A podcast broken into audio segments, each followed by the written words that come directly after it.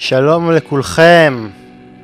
צהריים טובים אתם על עוד תוכנית של קשת אנושית עם אהוד שפייזר. כמו תמיד עם הפעילים והיזמים והיזמות, המרצים והמרצות, אה, פורום אנשי המחר שהופכים את החברה שלנו לטובה יותר, תוכנית מיוחדת שכמוה גם מנחה אדם מיוחד על הספקטרום האוטיסטי. אה, לפני שאני אפתח אה, בנושא, אני רוצה להזכיר לכם קהל מאזינים את הכלל המאוד מאוד מאוד ברור שלי לשתף את התוכנית ברשתות החברתיות ב, אה, כדי שהתוכנית תמשיך לצבור קהל מאזינים נוסף. זהו. אה, בעבר המדינה הזאת נחשבה לידידה הכי טובה של ישראל במרחב הגיאופוליטי במזרח התיכון. מי שנולד וגדל אי שם בשנות ה-50 וה-60 יזכור בוודאי את היחסים הדיפלומטיים שהתקיימו בין שתי המדינות. אך כיום התהפכו היוצרות ומאז עלייתו של חומייני לשלטון המדינה הזאת נחשבת לאויבת המרה ביותר של ישראל. ויהיו שאף יגידו האויבת של העולם הערבי. אך גם העולם המערבי רואה במדינה הזאת איום על הערכים הליברליים שמזוהים איתו כל כך. אה, והשלטון שם הפך אה, להיות אה, דוגמה מאיימת שכאשר רוצים להשתמש כדוגמה למשטר חשוך ודכאני אה, ישר האסוציאציות נקשרות בשמה. אה, אם עד, אה, אם עד כה לא ניחשתם על איזה מדינה אני מדבר, אזי אני מדבר על איראן. ערש התרבות המערבית בעבר ומחוז האסלאם השיעי בהווה. אך אם נתאמץ לקלף את שכבות הקיצוניות והקנאות הדתית נגלה מדינה מרתקת, מרתקת ממש, ועשירה בתרבות היסטורית ודתית עתיקת יומין. אה, בשביל לה, להרכיב את הפאזל הזה שנקרא איראן, אני גאה להציג את האורחת אה, שלי אה, להפעם. אוקיי. היא בלשנית ישראלית המתמחה בפרסית ובאיראן הכתומה והמודרנית. בגיל 16 החלה להתעניין בפרסית ובתולדות איראן בעקבות התיידדותה עם עולה חדשה מאיראן. בהמשך שירתה בחיל המודיעין סיימה תואר ראשון בבלשנות באוניברסיטה העברית בשנת 1997 אה, והמשיכה ללימודי דוקטורט אה, במסלול הישיר אה, בחוג לבלשנות תחת פרופסור שאול שקד, אותו סיימה בשנת 2005. היא לימדה את השפה באוניברסיטה העברית ובאוניברסיטת תל אביב ובאוניברסיטת חיפה. היא עמיתת מחקר במכון מאיר ומרים, ומרים עזרי לחקר איראן והמפרץ הפרסי באוניברסיטת אה, חיפה. היא חוקרת אה, בצוות אה, הפרסית היהודית של פרויקט פרידברג. הייתה חוקרת. הייתה. לחקר הגניזה הקהירית, חוקרת ומרכזת הפרויקט הבינלאומי של מילון הפרסית האמצעית, חוקרת ראשית בפרויקט מיפוי איזוגלה, איזוגלוסות במסגרת uh, מענק מינרווה ארצ'ז של uh, מכון מקס פלנק עם הרצאה מעל uh, גבי במות שונות לרבות באמצעי התקשורת בהם היא מתראיינת בנושא השפה הפרסית. ההיסטוריה והאקטואליה של איראן וזיקתן ליהדות ולמדינת ישראל כל ההתמחות בניתוח מגילת אסתר לאור ההיסטוריה והשפה הפרסית, ותחזקת בלוג פעיל בשם עברית וחיות אחרות, ומתחילת 2018 החלה להעלות אה, פודקאסט באתר אה, יהודי בשם אה, אורניום מאושר. אירניום. אירניום. אירניום מואשר. אירניום מואשר, סליחה. הדן על נושאים שונים באיראן כגון היסטוריה ומיתולוגיה איראנית ואקטואליה וחדשות אה, מתוך איראן, אה, המחאות נגד המשטר, יש לי את הכבוד לה, להציג את האורחת שלי שלא מפסיקה לתקן אותי מרגע שהיא נכנסה לאולפן הזה, תמר אילם גינדין, שלום תמר. שלום רב, התחלתי עוד לפני, בתיקון של ה... היסטור... של העבר להווה, וההווה לעבר. כן, כן. כן, העבר וההווה מתערבבים. את יודעת, אני, את יודעת, אני תמיד, אה, תמיד צוחק על זה, תמיד כשאני מזמין אה, מרואיינים, תמיד אה, אני, אני, אני מרגיש אומלל, כי תמיד השמות של הדברים שאני צריך להגות הם, הם שמות שעושים פקק תנועה בפה. האמת שחוץ ממקס פלנק אתה הסתדרת עם זה ממש יפה. כן, תודה רבה. אז, אז תמר, בואי באמת בואי נשכח רגע מכל ההקשרים השליליים על איראן. אני רוצה בפודקאסט הזה לשבור uh, סטיגמות ולשבור uh, את הדימוי השלילי שנוצר לאיראן, ויהיו שיגידו די בצדק, בוא נגיד, uh, איראן לא בדיוק, uh, uh, לא בדיוק נחשבת למדינה מאוד מאוד מאוד ידידותית לתייר וגם לא ידידותית לבני עמה. אבל אם... אני אגיד לך מה הבעיה. אוקיי. Okay. הבעיה היא שאנשים מבלבלים בין איראן לבין הרפובליקה האסלאמית, ואיראנים של היום, לא, כמובן לא מאה אחוז, אין דבר כזה מאה אחוז, אנחנו חיים במדינה שכאילו, תזרוק אבן, יהיה ברדיוס של מטר ממנה אנשים שחושבים דברים הפוכים לגמרי. אבל רוב האיראנים, לפחות אלה שאני קוראת ושאני נמצאת באינטראקציה איתם, או, או צורכת את התכנים שלהם, יהרגו אותך אם תגיד שהרפובליקה האסלאמית היא איראן. איראן זאת המדינה, זה העם, זה הגיאוגרפיה, זה הנופים, זה התרבות, זה האוכל, זה הכנסת האורחים. אני אגיד לך מה, אני אגיד לך מה. הרפובליקה האסלאמית, בוא, בוא נגיד, אני אגיד את המשפט הכי חשוב שאני אומרת בכל הרצאה. Mm-hmm. איראן היא לא אויבת של ישראל. לאיראן ולישראל יש אויב משותף ששמו הרפובליקה האסלאמית. והרפובליקה האסלאמית היא יותר אויבת של איראן מאשר של ישראל. אז אני אגיד לך מה, השם של איראן והרפובליקה האסלאמית הוא כל כך הפך להיות מעורבן. מקשה אחת, שזה, שזה באמת אה, חבל, כי את, כי את יודעת, כל מי שהוא קצת סקרן וכל בן אדם שהוא קצת אוהב היסטוריה, יגלה, יגלה פנינים על, על, על איראן, יגלה עושר תרבותי מאוד מאוד גדול, באמת אנשים אה, כל כך... אה, עשירים בהיסטוריה ובתרבות, שהם באמת אה, נאנקים תחת המגף של, ה, של שלטון האייתולות, שזה באמת, זה, זה כל כך אה, חבל. נכון, אז הדבר הראשון שאני רוצה... סבתא שלי, סבתא שלי אה, הכירה את, את השגריר הישראלי ב, ב, באיראן. באמת, אנשים זוכרים יחסים של ידידות קרובה בין שתי המדינות. דרך אגב, מאיר עזרי, שבמכון על שמו אני עמיתת מחקר, היה שגריר של ישראל באיראן הרבה שנים. כן. אחריו היה אורי לוברני. אני רק רוצה להגיד שאם אני רוצה שמאזיננו ייקחו מהפרק הזה דבר אחד בלבד, זה הפרדה בין איראן לבין הרפובליקה האסלאמית. זה ההבנה יותר מדכא את העם משהוא מאיים עלינו. כן, אז בואי באמת, אה, אה, תמר, כפי שאומר אה, מישהו מפודקאסט אחר אה, שאני אוהב, אה, בואו ישר נתקוף בווריד הצוואר. אה, תמר, לאחרונה אה, עולה שוב ושוב ההשוואה בין ישראל ובין איראן. כמישהי שחוקרת רבות בשנים את ההיסטוריה של איראן, איפה המשותף ואיפה השוני בין שתי המדינות שהן אויבות אחת של השנייה? אה, בואו נתחיל במשותף, בזה שבכל מקום, וזה משותף לכל העולם. כן? הקיצונים, והבעיה היא שעכשיו הקיצונים בשלטון, אה, הם אלה ש, שעליהם כותבים. בני אדם הרגילים, אנחנו כולנו רוצים לדעת שיש לנו קורת גג, שיש לנו מה לאכול, שלילדים שלנו יהיה טוב. אה, מה שהכי, מה שאיראנים הכי נגנבו מזה שאני עושה, זה שאני גם דופקת על אבטיחים. כולנו דופקים על אבטיחים. כלומר, המשותף באמת רב על השונה.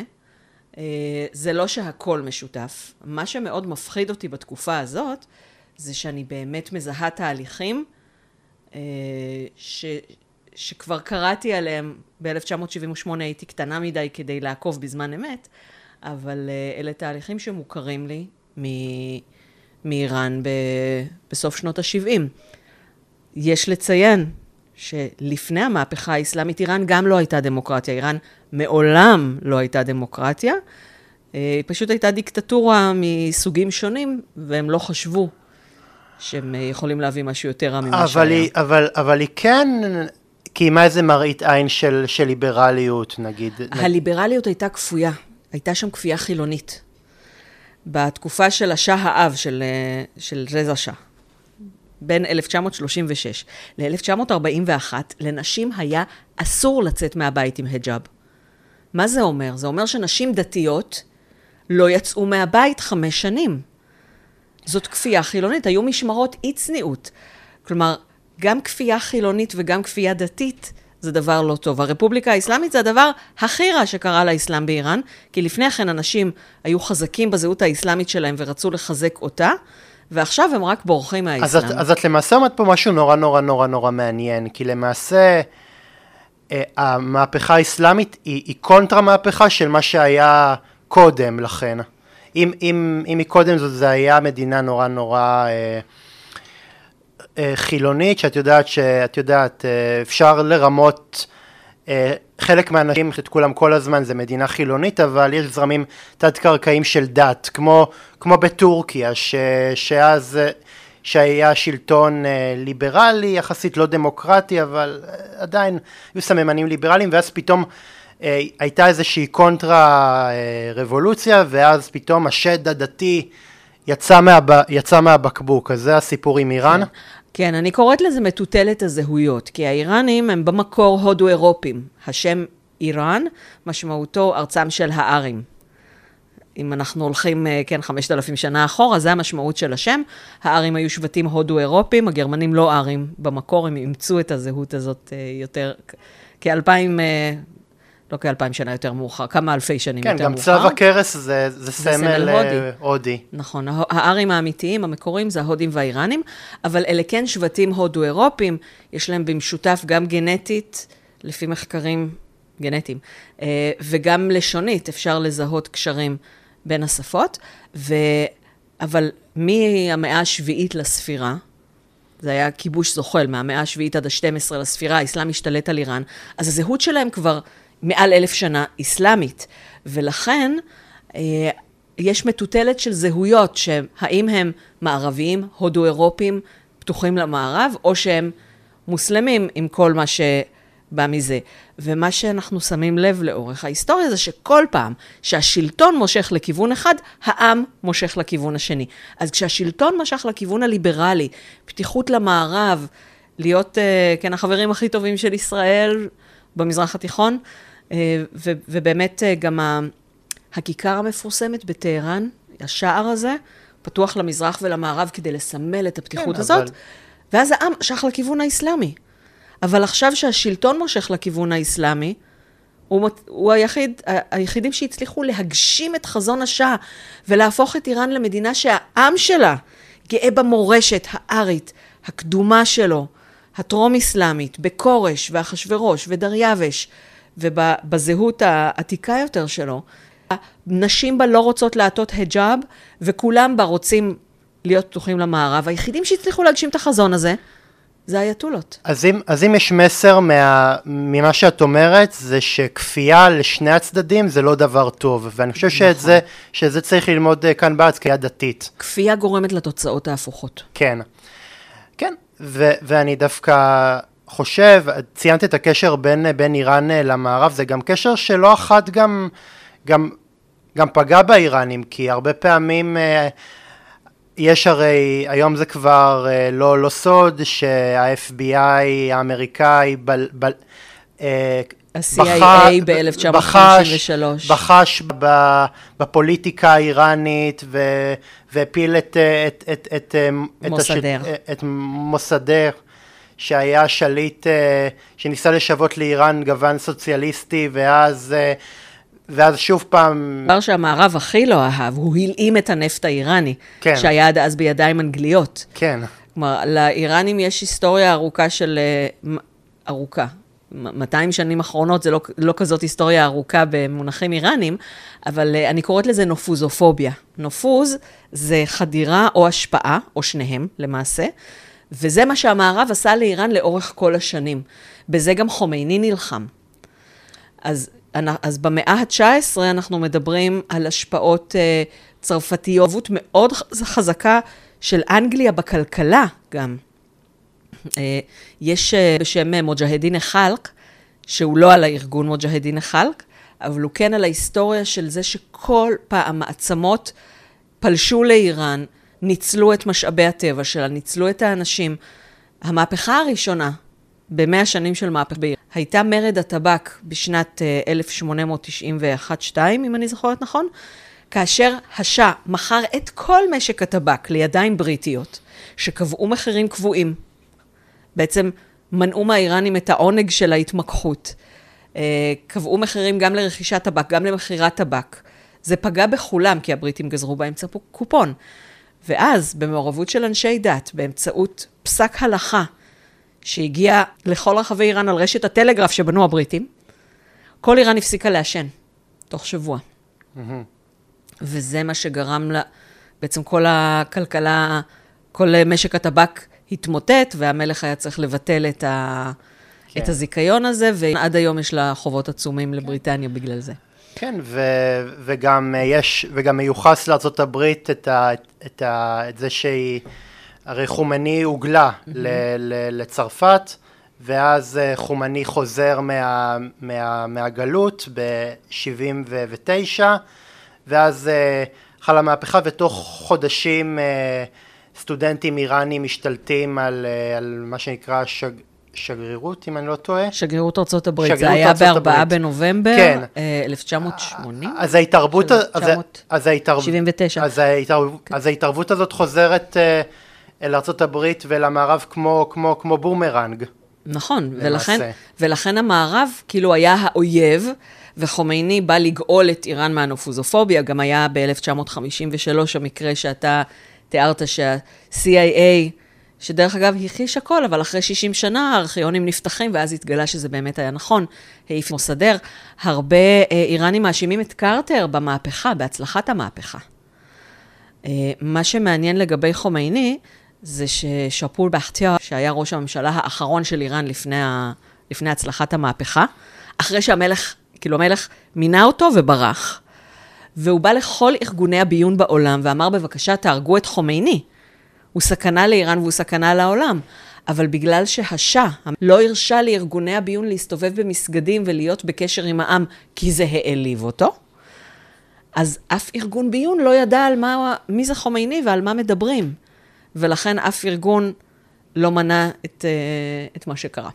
אני חושב שזה גם, שזה גם, שזה גם הבורות של, ה, של, ה, של, המע, של המערב, שבאיזשהו מקום הוא מתערב במדינות אה, אה, רחוקות מהתחום הגיאוגרפי שלו, מבלי להבין את התרבות, מבלי להבין את הראש של, ה, של העם, שהוא מתעתד אה, להקים בו את הקולוניה שלו, ואני חושב שאם הם... אם הם רק היו מכירים יותר את התרבות האיראנית, אם הם רק היו מכירים יותר את העם האיראני, יכול מאוד להיות שהטרגדיה הייתה נמנעת. אה, יש מצב, גם, אבל אנחנו נורא נורא חכמים בדיעבד. Mm-hmm. כלומר, יש גם הרבה תהליכים שאנחנו, כאילו, כשתהליך קורה, אני יודעת להגיד למה זה היה צפוי ומה גרם לו ואיך אה, היינו יכולים לדעת, אבל זה נורא קשה לזהות תהליכים בזמן שהם קורים.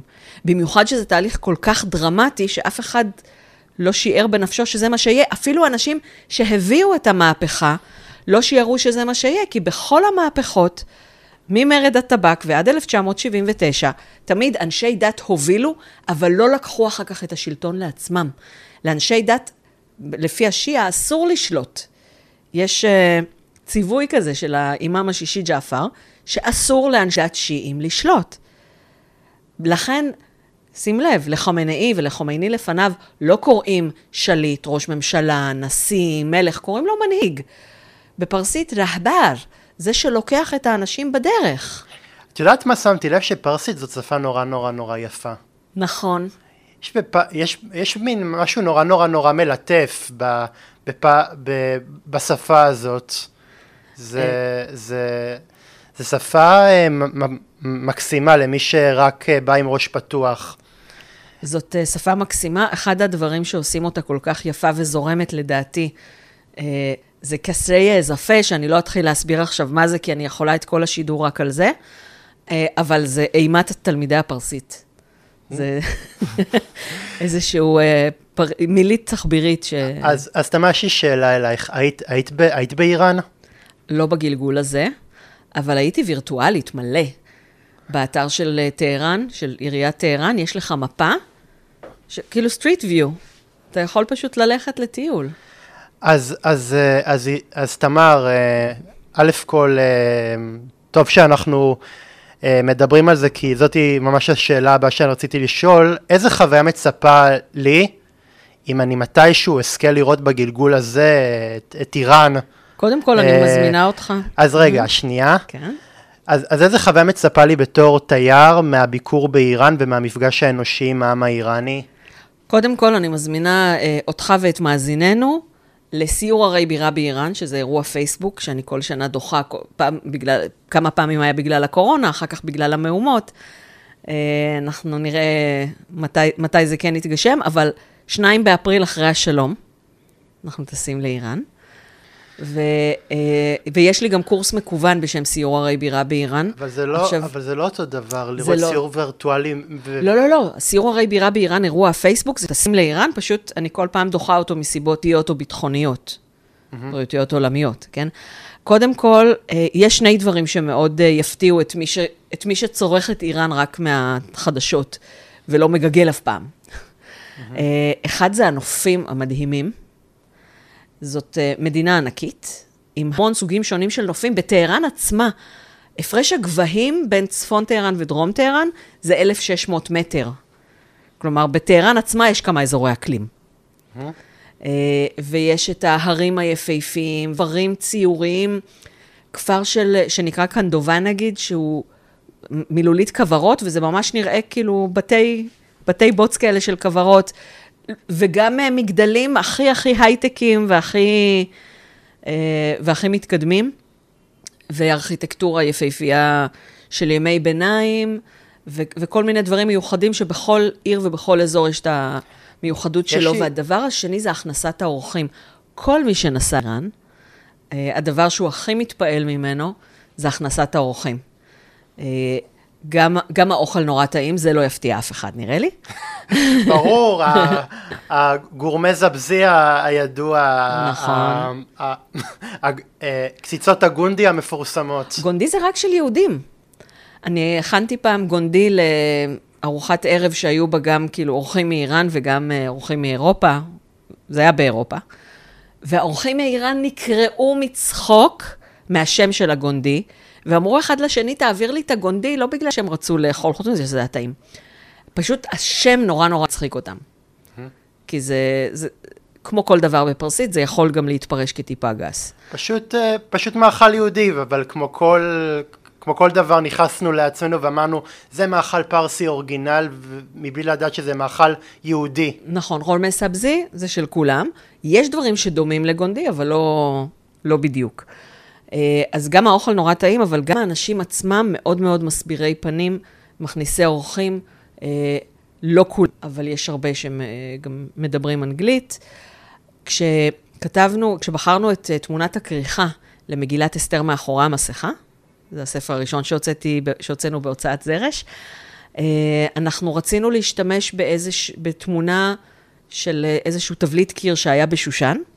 עכשיו נמצא במוזיאון, ופנינו למי שצילם אותו, כי זה היה, היו זכויות, והוא אמר שהוא נותן לנו להשתמש בזה בחינם, כי כשהוא היה באיראן, אז הוא חווה הכנסת אורחים, ואנשים היו דרך שלו להפיץ בעולם את זה שהם באמת אנשים כל כך טובים.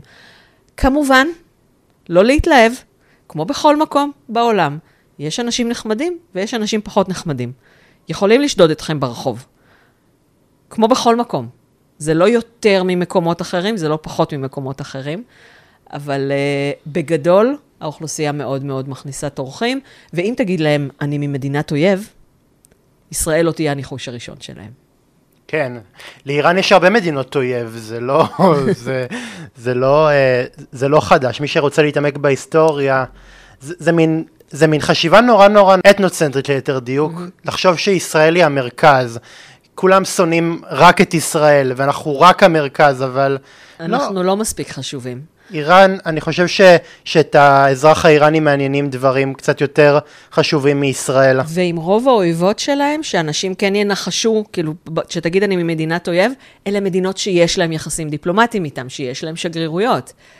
אבל הם אויבים יותר מאשר, בראש של האיראני הממוצע, הם יותר אויבים מאשר ישראל. תמר, למרות שבתקשורת שמה של איראן עולה לא בחיוב כמדינה פונדמנטליסטית שמדכאת זכויות אדם, לאחרונה דווקא חלה מגמה דווקא בדור הצעיר כלפי אה, ההנהגה האיראנית. איזה לקח שלטון האייתולות מבין ממחאת החיג'אב, ואילו לקחים הוא מנסה ליישם כתוצאה ממנה? אז קודם כל, אנחנו חוזרים למסר העיקרי מהתוכנית הזאת שאנחנו הולכים איתה, איתו הביתה.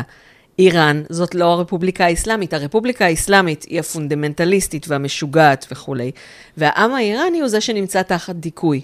ובשנה האחרונה, אז באמת הייתה התנערות והייתה מחאה הרבה יותר ממושכת, חזקה, עיקשת, מאשר בשנים קודמות, גם היא די דוכאה. יש גחלים שלוחשות מתחת לפני השטח, זה תמיד. היא הניעה גלגלים שלא הונעו קודם, של התארגנויות מחוץ למדינה, התארגנויות פוליטיות, אה, כדי לבנות אלטרנטיבה ליום שאחרי. כי עד היום האלטרנטיבה ליום שאחרי הייתה ארגון המוג'הדין החלק, שזה הארגון שיש לגביו תמימות דעים שהוא יותר גרוע מהמולות. כולם חושבים, מכל קצווי הקשת הפוליטית, שהוא יותר גרוע. אז מה שקרה בשנה האחרונה, זאת מחאה שהיא כבר כמה שנים. זאת המחאה שהייתה באמת הכי יציבה והכי משתת גיאוגרפית, אה, ובאמת חזרה על עצמה הרבה. גם באיראן, המנהיגה של המחאה הזאת יושבת בחו"ל, זאת מסיח עלי-נג'אד, עיתונאית שאני מעריצה. אה, היא ראיינה אותי פעם. ו... אה, אבל עכשיו, מה שקרה, זה שבעקבות מותה של מסע אמיני, ואנחנו מתקרבים ליום השנה שלה, ב-16 בספטמבר זה יהיה יום השנה למותה. יהי זכרה ברוך. אני, כשהיא מתה, אז כתבתי שאני רוצה לכתוב יהי זכרה מהפכה. אה, זה כמעט, כמעט קרה. כלומר, היה קטע שכולנו, כל הפרשנים, צריך לאכול את זה, כי זה לא משהו שהיה קודם. השלטונות, מצד אחד, ממה שהבנתי ממקורות בפנים, אין, עדיין אין אכיפה של ההיג'אב. כלומר, נשים הולכות ברחוב בלי היג'אב. עם או בלי, איך שהן רוצות. אין, אין כפייה חילונית, כמובן, אבל פחות אוכפים אותו. כל פעם עולה איזשהו חוק שכן יאכפו, שיאכפו יותר חזק, ש, שיהיה אה, עכשיו, אה, עכשיו, לפני כחודשיים, אה, בית משפט גזר על אה, שחקניות ו, ו, ונשים פחות מפורסמות, גם שהלכו ללא היג'אב, פסק דין שמחייב אותם לסור לקליניקות פסיכולוגיות ולקבל טיפול בהפרעת האישיות האנטי-משפחתית או האנציאלית שלהם, שמתבטאת באי עטיית היג'אב. עד כדי כך. עד כדי כך, ואז ארגונים של פסיכולוגים ופסיכיאטרים כתבו מכתב מחאה לראש הרשות השופטת, שעם כל הכבוד, אבחון של הפרעות אישיות זה לפסיכיאטר ולא לשופט. כלומר, אנשים מעזים לדבר, ו... אה, קראתי את הטקסט הזה אתמול עם אחד התלמידים שלי. ואת יודעת, זה, זה באיזשהו מקום, את יודעת, באיראן, האוכלוסייה היא כן אוכלוסייה שהיא... שהיא רואה מה קורה במערב, זה הרי, הרי אנשים לא חיים בבועה, הם מקבלים השפעות. ו, נכון, ו, והם רוצ, מזדהים, והם רוצים גם. ו, ואת יודעת, אה, כבר, יש כבר השפעות, זאת אומרת, אי אפשר, אי אפשר אה, לאטום לעד את האוזניים. מוזיקת אה, רוק נעשית באיראן למרות שזה היה אסור אחרי שהשאה אז זה במחתרת. עלה לשלטון, זה, זה במחתרת ויש אה, הרבה מאוד התכתבויות עם סטודנטים מערביים, זאת אומרת הדור הצעיר היא... הרבה יותר ער לשינויים שקורים בעולם. לגמרי, אי אפשר למנוע את זה, כי יש להם אינטרנט, ואם חוסמים להם את האינטרנט אז הם גולשים דרך VPN, כי נגיד יוטיוב חסום באיראן, אבל אתה גולש דרך VPN, שזה בעצם אה, שירות שנותן לך IP אמריקאי של מדינה אחרת, ואז אתה יכול לראות את התכנים האלה. אה, כל פעם שיש הפגנות, אז יש באוויר גלים שנקראים פרזיט. זה קצת דומה לשלג שהיה בטלוויזיות ישנות, למי שבדור שלי וזוכר. ו- וזה משבש באמת את פעילות האינטרנט. כלומר, הדבר שהכי חשוב והדבר הראשון שחוסמים זה האינטרנט. אה, השלטונות חלוקים בדעתם האם כדאי קצת להוריד את הרגל מהראש של האזרח, כדי, כמו, הם, הם כל הזמן הולכים ככה על ביצים, ואז הם עלולים לרצות עוד חופש, אה, לבין לתת, ללחוץ יותר מדי, ואז זה עלול להתפוצץ. אבל ממה האנשים האלה שואבים את הכוח? את יודעת, הם, ההנהגה. הרפובליקה השיעית האסלאמית, אני, הנה, אני מאמץ את זה.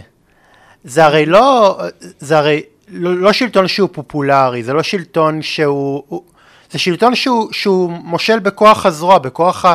מה בכל זאת אה, האנשים שם מנסים כן, כן לעשות כי, כדי באיזשהו מקום לא לאבד את הלגיטימציה הציבורית שלהם לגמרי, הרי אני מניח שהם, שהם עושים משהו. קודם כל, יש מלחמת סייבר, חלק, גדול ממלחמת הסייבר שיש. זה לא רק סייבר החוצה, זה גם סייבר פנימה. זאת אה, גם ריגול ו- וכאלה, אבל גם מלחמת תודעה.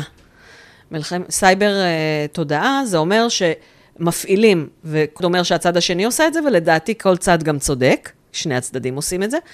Uh, זה להפעיל מערכת של בוטים או יוזרים פייקים, כדי לשכנע, או המנון להניף את הדגל ו, ולחשוב שהעם באמצעות החברתיות השונות, שמביע דעות שתומכות בשלטון. עכשיו, נורא קשה לדעת למי שיושב מבחוץ, גם למי שיושב מבפנים, כמה מהיוזרים בכל דעה הם פייקים ובוטים ומופעלים מטעם, אה, וכמה באמת אה, אותנטיים. גם בארץ קשה לדעת מה בוטים של, אה, של איזה צד.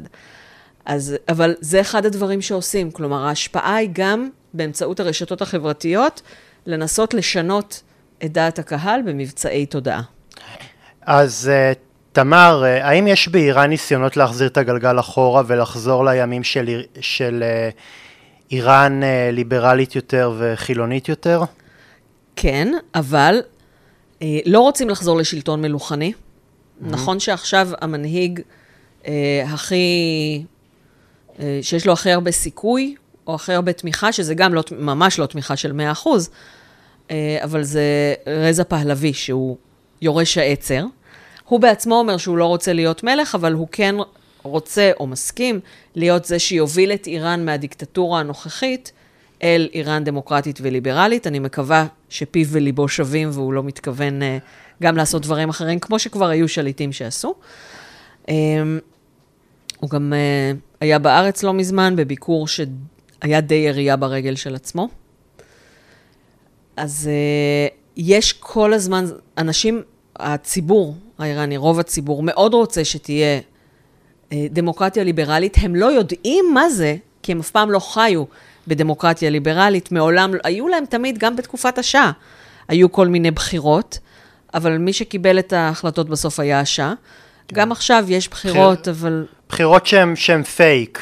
הן לא בדיוק פייק, אבל בוא נגיד שגם שם יש ועדת, גוף שמקביל לוועדת הבחירות, גוף שכמו בג"ץ יכול לפסול ולאשר חוקים, או להגיד תשנו את החוק הזה והזה.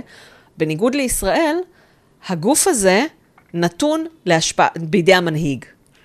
כלומר, יש בו 12 חברים, ששישה ממנה המנהיג ישירות, ושישה ממונים על ידי ראש הרשות השופטת, שהוא מינוי אישי של המנהיג. ההבדל, יש להם הפרדת רשויות, יש להם שלוש רשויות שונות. ההבדל העיקרי הוא שאותו אדם שולט בכל הרשויות. אבל הן מופרדות, לכאורה. גם אותם אנשים בכל הרשויות. כן. Uh, תמר, מה נשאר מהמורשת העתיקה של uh, איראן כיום? והאם בכלל שלטון אה, האייתולות אה, דואג לשמר אה, אתרי מורשת מימיה של מלכות פרס והאימפריה הססנית? בואו נחלק את זה לכמה, לכמה חלקים, כי השלטון לא מעז לפגוע פיזית בשרידים ארכיאולוגיים, כי שוב, הם הולכים על ביצים, הם יודעים שזה עלול לקומם יותר מדי את העם. יש uh, קבר כורש נמצא, קברות המלכים האחרים. גם, יש את הארמון... גם ב... הקבר של מרדכי. Uh, הקבר היהודי. של מרדכי ואסתר באספה, בהמדן, סליחה, זה לא... Uh, זה מקום עלייה לרגל. זה כנראה לא מאיראן, uh, לא מהתקופה של מרדכי ואסתר. יכול להיות שמי שקבור שם זה איזשהו שנדוכט, שהייתה מלכה יהודייה מתועדת, מתועדת במקורות פרסיים. דוכט זה בת, נכון? נכון. שושן כמו... נכון, כמו דוטר. כן, כמו דוטר. אז שושן דוכט הייתה הב... הבת של אה, רש גלותה, במאה, אני כבר לא זוכרת אם שישית או שלישית לפני הספירה, אני מתבלבלת, אני חושבת ששישית. אמ, והיא הייתה אשתו של המלך יזדגרד, ואימו של המלך אה, בהרם גור, שהוא השלמה המלך שלהם במיתולוגיה. כאילו מלך כזה חכם, שיודע לפתור אה, דברים בדרכים יצירתיות. אה, אז יכול להיות שזה, שהיא ואבא שלה קבורים שם. אה, יכול להיות שמרדכי ואסתר, זאת הייתה בירה בתקופה ההיא, זה פשוט ממש ממש רחוק מהחפירות הארכיאולוגיות בעיר. אה, השלטונות נותנים למקומות האלה להתקיים, יש חוג לארכיאולוגיה בא, באוניברסיטה, אבל הם לא מעודדים את זה. למשל, במשך כמה שנים, בשבעה באבן או שמונה באבן, אני לא זוכרת, יום כורש, זה סביבות, יוצא סביבות ה-29 באוקטובר, ג' על שם ג' בחשוון בשנת 539 לפני הספירה, שאז כורש נכנס לבבל, כבש אותה והקים את האימפריה האחימנית, האימפריה שאנחנו מכירים מהתנ"ך. ביום הזה האיראנים נהרו לקבר כורש, וממש היית יכול לראות תיעוד של מתחם הקבר מלא מאופק עד אופק, וזה קבר כזה קטן, מבנה קטן, מסכן, מוזנח, עם אה, חזזיות וחור מרימון שהושלך אליו פעם. אבל מאופק עד אופק, והם עושים איתו מה שהם מכירים מהאסלאם, אז הם מקיפים אותו כמו שהם מקיפים את הקאבה, קוראים סיסמאות בעיקר נגד המשטר ובעד איראן. Mm-hmm. ו... אבל השלטונות בשנים האחרונות עושים תרגיל צבאי במקרה בדיוק בתחילת חודש אבן, כדי שאנשים לא יוכלו להגיע לשם. ואז עושים את הטקסים במחסומים. כלומר, כל הזמן יש את המתח הזה בין העם שרוצה להתחבר למורשת העתיקה שלו, ולבין השלטונות שאומרים, לא, אנחנו מוסלמים.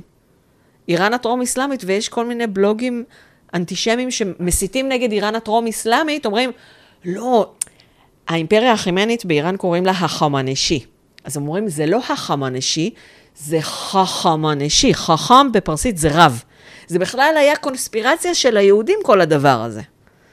זה מפגר לגמרי, אני יודעת. את יודעת, אה, יש לפעמים תחושה, יש, יש את המקומות האלה שאיפה שלא תזרוק אבן אתה תמצא איזשהו פריט מעניין או איזושהי היסטוריה מרתקת. עכשיו, נראה לי שזה איראן, הרי את יודעת, הולכים קצת אחורה, מגלים מדינה ש... שהיא...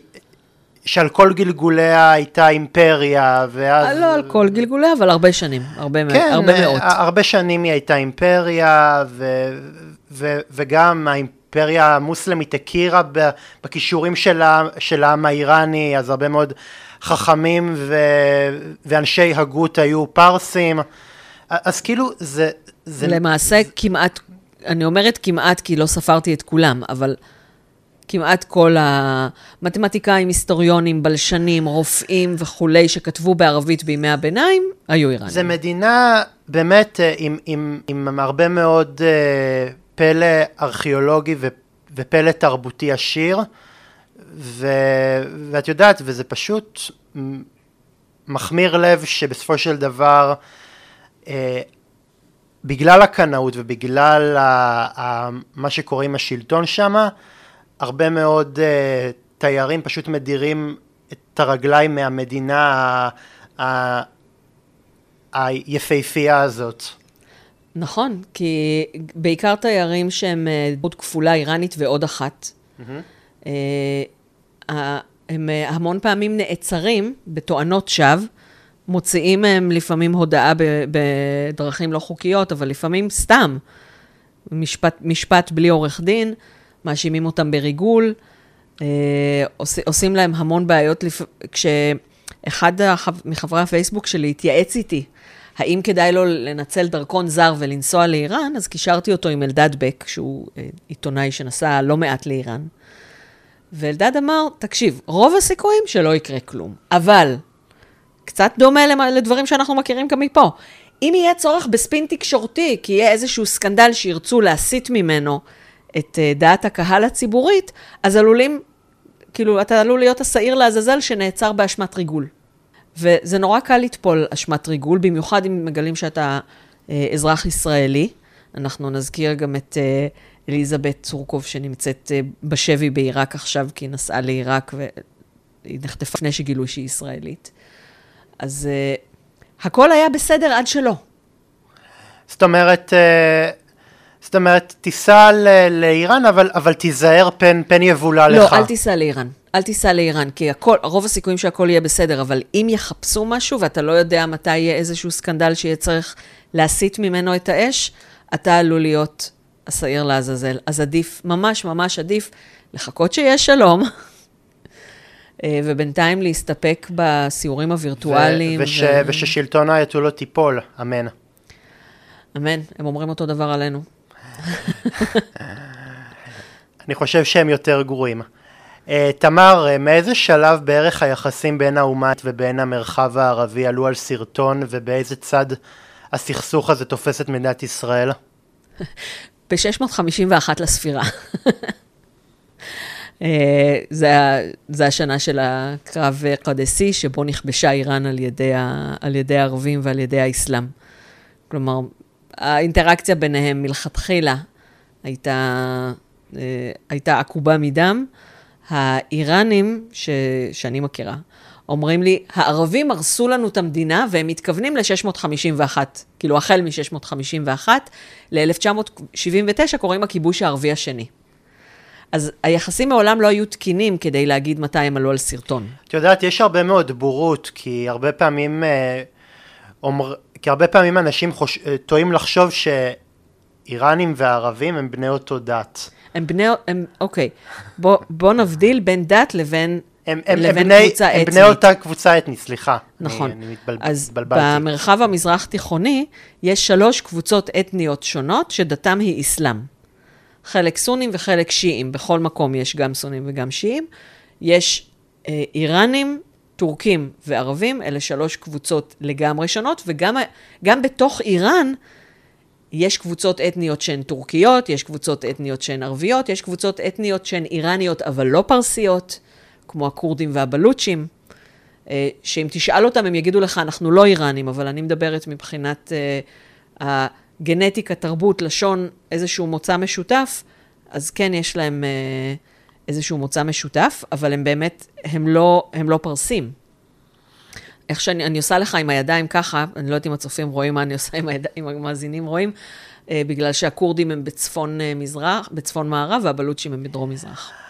ונגיד את מתחברת ל- לאיזשהו חיזיון כמו של אה, מוטי קידר שמדבר על זה ש- שהישות האיר- האיראנית יום אחד אה, תקרוס לתוך עצמה באיזה מלחמת אה, אזרחים בין כל מיני קבוצות אתניות שפשוט ירגישו ש- שהם לא מרגישים חלק עם, ה- עם המדינה האיראנית לצורך העניין?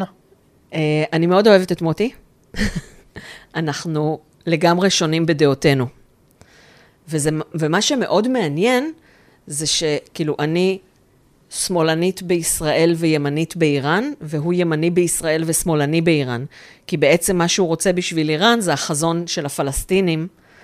אה, למרות של- שהוא התחיל, למרות שהוא התחיל כס, אה, כ, כשמאלני, הוא מספר על זה שהוא התחיל, אה, שהוא היה איש שמאל ולאט לאט אני- נהיה, נהיה ימני. כן, אני מדברת על עכשיו. כן.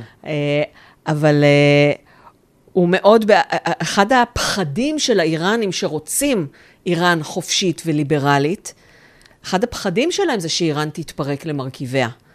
כי הכורדים ירצו להצטרף לאחיהם מעבר לגבול בצד, בצפון אה, מערב, והבלוצ'ים ירצו להצטרף לאחיהם מאחורי, מעבר לגבול באפגניסטן ובפקיסטן, והקשקאים ירצו עצמאות, והערבים בחוזסטן, גם ככה הם קוראים לזה אחווז, והם מופיעים בספרי הלימוד של הליגה הערבית בתור מדינה עצמאית, כן. והאזרים ירצו ל- להתאחד עם אחיהם שבאזרבייג'אן הסובייטית לשעבר. יש משפחות שמפוצלות מעבר לגבול, בכל המקומות האלה. אז, אה, אז אחד הפחדים של איראנים לאומנים, ולאומנים זה מתנגדי משטר, זה באמת שאיראן תתפרק למרכיביה, ואחד הדברים שכל הזמן, כל הזמן הדגישו בשנה האחרונה, במחאות ש, אה, שפרצו בעקבות מותה של מסע המיני, זה תראו, אין, אנחנו כולנו איראנים ואנחנו כולנו מאוחדים, ואין לנו פה בלוצ'ים וכורדים וטורקמנים ואזרים, כולנו עם מטרה מאוחדת וכולנו מאוחדים. ואחד הדברים שעלו באותה פריצת סייבר שסיפרתי עם מבצע התודעה, אחד הדברים שהשלטון ניסה לשכנע את האזרחים כדי שיתנגדו למחאה, אה, הם אמרו שהמחאה מתודלקת מבחוץ אה, ומונעת על ידי קבוצות בדלניות שרוצות לחלק את איראן. תמר, אני קצת מצטער על זה שלא פתחתי בנושא הזה בתור הנושא הראשון, אבל ספרי לי קצת על הפמיניזם האיראני. איך עשרות נשים הצליחו כנגד כל הסיכויים לקום יום אחד ולהוביל את אחד מגלי המחאה הגדולים של כל הזמנים ובתנאים של דיכוי נורא של זכויות נשים? אני רק, אה, אני רק אגיד שהפמיניזם האיראני לא התחיל ב-16 בספטמבר 2022. זה לא רק עם מותה של מסע המיני, התחלתי להגיד גם קודם שמחאת ההיג'אב התחילה עוד קודם, אני לא זוכרת, 2015 או 2017, כאשר מסיח עלי נג'אד הקימה אה, את אה, קבוצת אה, דף הפייסבוק, אז הדיהויה יבשה קיימן, חירויותיי הנסתרות, ושבו נשים שולחות לכל, בהתחלה זה היה שהן מסירות היג'אב בטבע, ולאט לאט זה נהיה ברחובות ראשיים ובתחנות רכבת ובשווקים. וגם היא לא הפמיניסטית הראשונה. כלומר, היו, נשים איראניות הן מאוד חזקות, אם תשים לב, פרס נובל היחיד של איראן הוא של אישה, mm-hmm. של שירין עבדי. היא גם זוכה פרס נובל היחיד בעולם שה... אמ, את בטוחה? היא זוכה... היא, היא, היא זוכת פרס נובל האיראנית היחידה, והיא הזוכה היחידה של פרס נובל שהמדינה שלה לקחה לה את הפרס. אמ, היא... אה, מדליית פילד היחידה של איראן היא של אישה, של, אה, של פרופסור אה, מרים מירזחאני, מנוחתה עדן. שהייתה גם האישה היחידה שזכתה במדליית פילדס, זה פרס נובל של המתמטיקה, וגם האיראני היחיד שזכה במדליית פילדס. אני רוצה להמליץ לקהל מאזינים על ספר שקראתי אותו לפני חצי שנה, קוראים לו לקרוא את לוליטה בטהרן. של, אה, זה של אזאר נפיסי? של אזאר נפיסי, על חוג נשים, אה, אה, אה, על חוג אה, ספרות של נשים אה, איראניות שהן אה, הוגלו.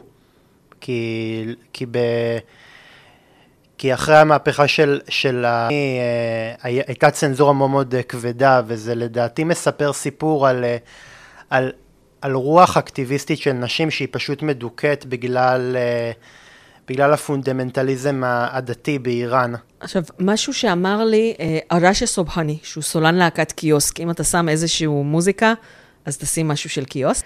אה, אני עלול להסתכן בזכויות יוצרים. לא, אה, הוא מרשה לי. כל אה, פרק של איראניום מועשר נגמר בשיר שלהם, ואני הבאתי אותו לארץ, ואני אביא אותו שוב לארץ.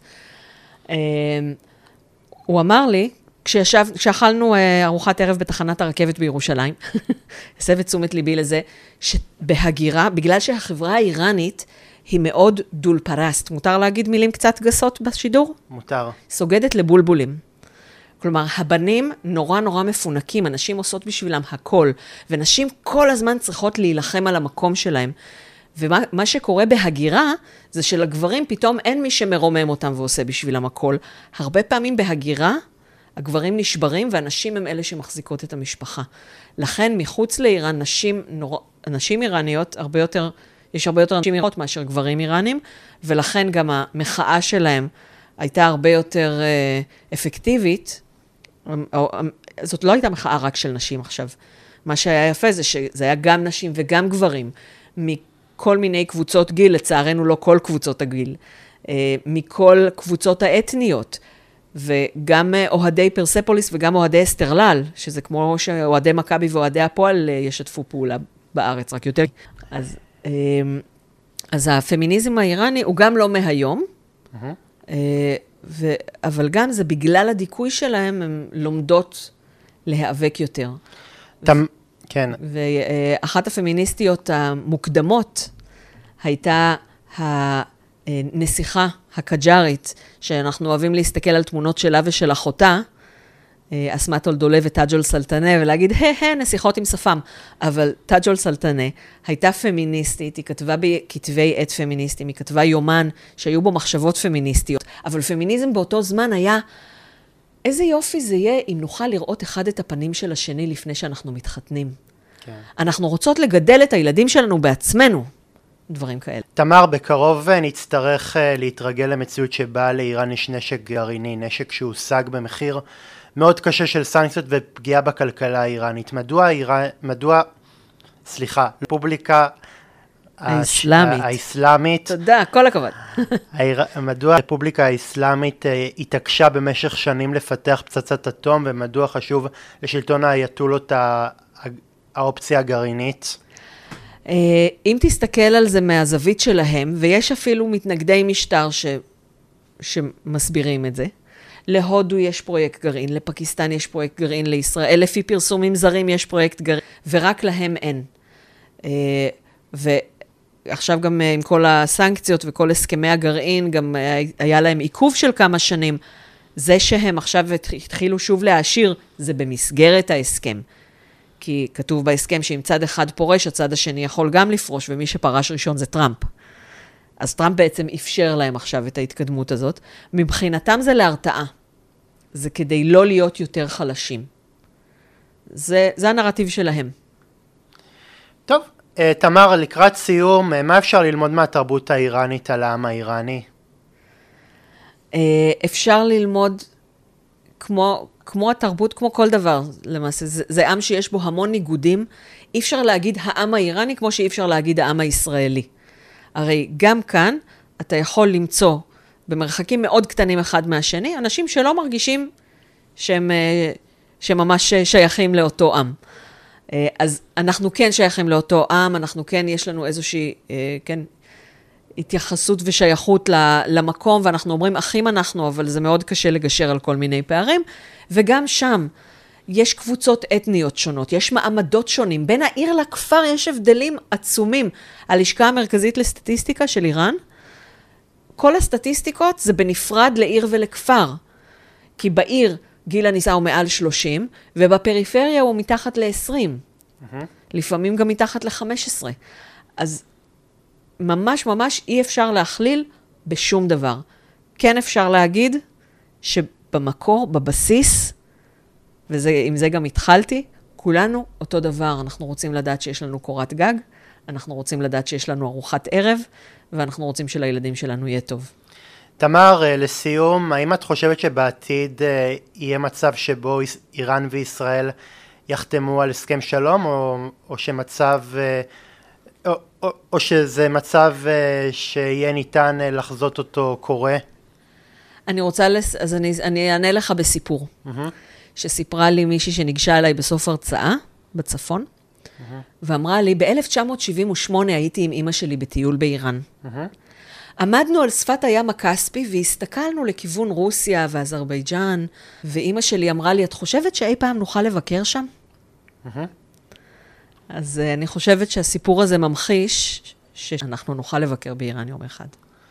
אמן, אמן, אמן. אני, אני, וואי, תמר, תקשיבי, אני מרגיש שיכולתי לנהל את השיחה הזאת עוד שעות, אבל לצערי הרב, אה, אנחנו נאלץ לסיים בנקודה המרתקת הזאת. אה, בואי, בואי נקבע אולי, אולי המשך על איזושהי, על איזושהי ארוחה פרסית כהלכתה בנחלת בנימין. יאללה, או בגוהר בכפר סבא, ליד הבית שלי. יאללה, בכיף, בשמחה. חברים, איראן, לא מה שחשבתם. Uh, עד כאן קשת אנושית להפעם, אני הייתי אהוד שפייזר, כמו כן אם אתם רוצים לפנות אליי, נצרו איתי קשר, אני זמין בטלפון, כמו כן גם במייל. תודה רבה לכם, ושבוע נהדר. תודה רבה.